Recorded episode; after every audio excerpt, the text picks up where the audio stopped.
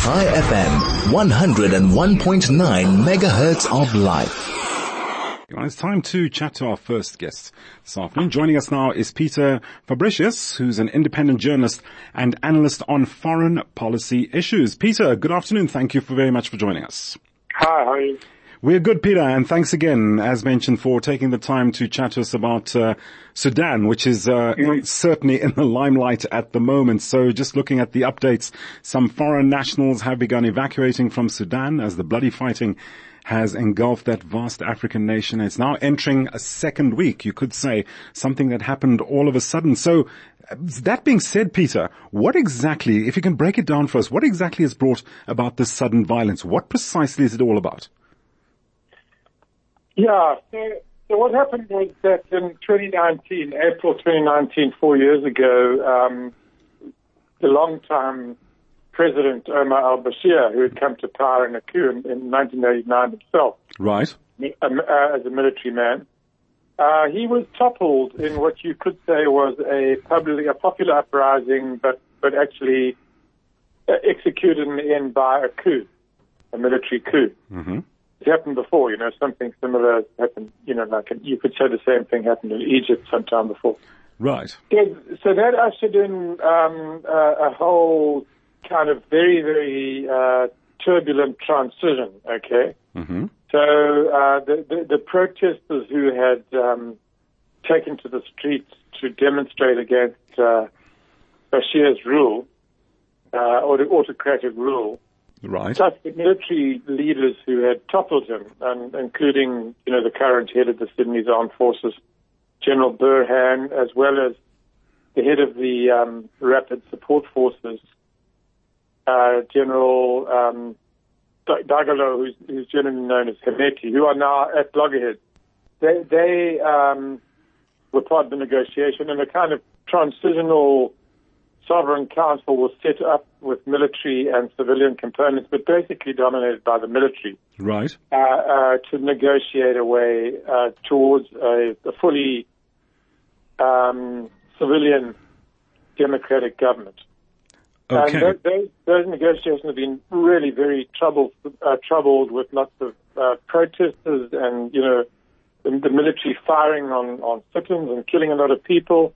And then in October 2021, Burhan just kind of pulled the plug on the whole operation by um, mounting a coup.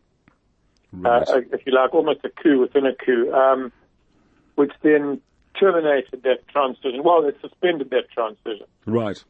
And then in, in, in December last year, I mean, so after that there were more negotiations, and in, in December last year, there was a sort of framework agreement that was that was uh, uh, adopted by both sides, again, the military and the and the civilian protesters, which was supposed to launch a new um, attempt, a new transition, a renewed transition towards the civilian government.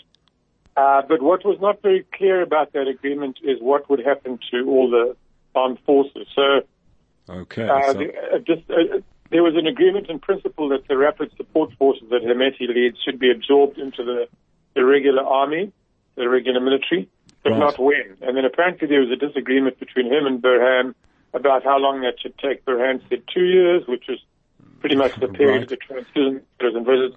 And Hemeti said 10 years. And then. Oh, wow. Okay. That, that, that built that up was the, the tension and something sparked. The spark. Uh, that was the spark that triggered off the keg, right? Yeah. Okay. All right. So, so Peter, now Sudan is now facing a humanitarian crisis. So, what exactly Yeah. are we looking at right now? Yeah, well, what we're looking at is now we're in about the 10th day of, of fighting, you know, in Khartoum, but not only in Khartoum. Another main focus of the fighting has been in the, the western region of Darfur, which has always been, you know, central to the, the violence and, and atrocities and so on in Sudan. Right. And so people are kind of trapped in their homes. They can't get out to, to, to get, you know, food and water and drink and medicine and whatever else. Sure. They need uh, bodies apparently just lying in the street unattended, so there's a, obviously a danger of, of disease.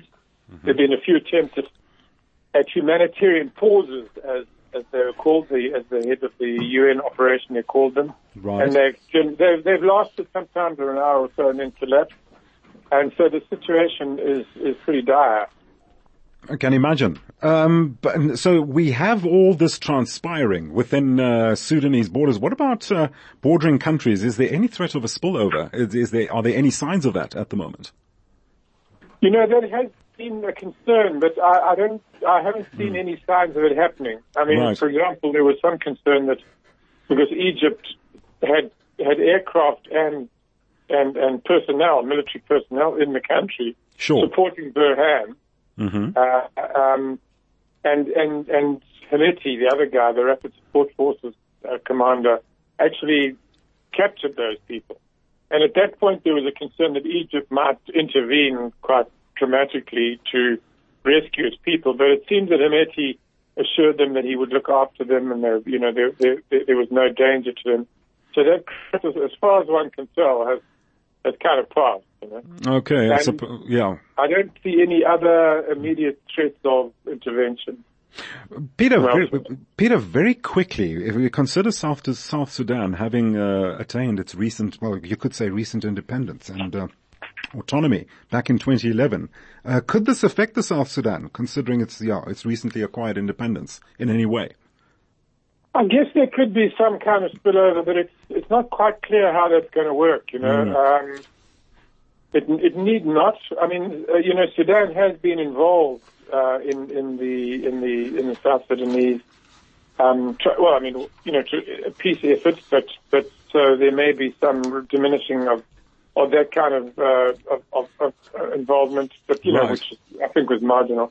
So uh, no, not not immediately, except that it's creates general sort of um, you know, uh, distraction in the region sure, sure. Uh, as, as, everyone's attention turns towards Sudan, you know, with, away from South Sudan. So. Well, interesting to see now how things are going to transpire during the course of this week and into next week. For that matter, Peter, we're going to have to leave it there. We've just reached uh, the second half of the hour. Thanks so much uh, for joining us this afternoon, Peter Fabricius, independent uh, journalist and analyst on foreign policy issues.